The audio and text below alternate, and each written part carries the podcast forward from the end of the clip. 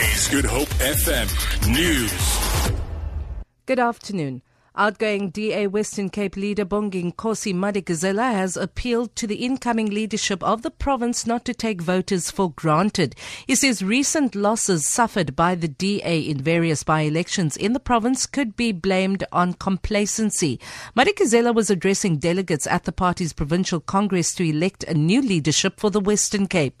He is up against member of the provincial legislator Lennit Max for the chairperson position. Results of the vote are expected expected this afternoon.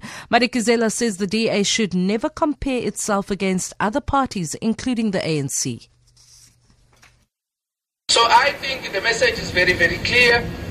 If we are to be the government in 2019 and get almost 1.6 million votes that we need to get as the province of the Western Cape, we've got to show by winning more and more by elections, especially in areas where we are in government.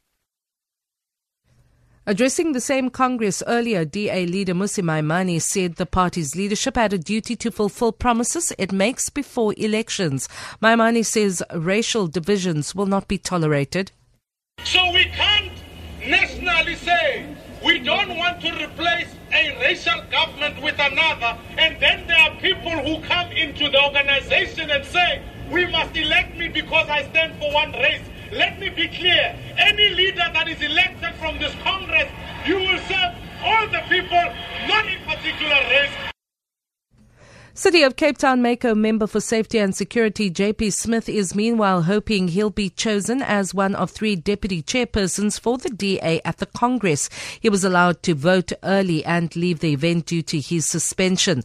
Smith was suspended with Cape Town Mayor Patricia de Lille due to a public spat between the two. Smith used the rest of the day to patrol in Philippi East where 18 people were killed last week. Today I walked with the Metro Police throughout the area. We patrolled for three hours across the Marikana area. Any foot patrols are possible because of the layout of the terrain. Uh, we also met with some of the community leaders, specifically the patrollers, so that we can build more community capacity and we handed them some bibs so that their members can be identifiable while we proceed with the training, the accreditation for them so that we can properly equip them. The South African Qualifications Authority has accused Communications Minister Ayanda Dlodlo of tarnishing its reputation after she stated that the verification process of SABC board members was delayed. SAQA CEO Joe Samuel says Dlodlo's department was supplied with the requested information within a two-day deadline. Dlodlo on Thursday told journalists she had yet to receive information from SAQA.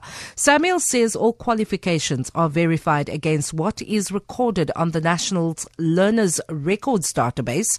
President Jacob Zuma has been severely criticized for missing a September 26 deadline to rubber stamp the board, leaving the public broadcaster in limbo.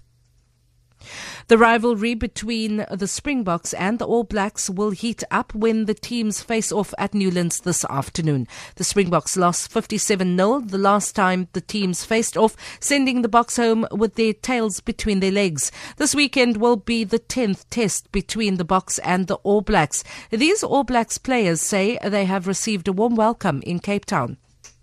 It's a home away from uh, home for us. We really appreciate their support and we uh, look forward to seeing them whenever the All Blacks travel, it's just great to have such huge support, you know, outside our hotel and around the place. So it just sort of gives you a warming feeling, you know, just to know that there's a lot of people right behind you and supporting you.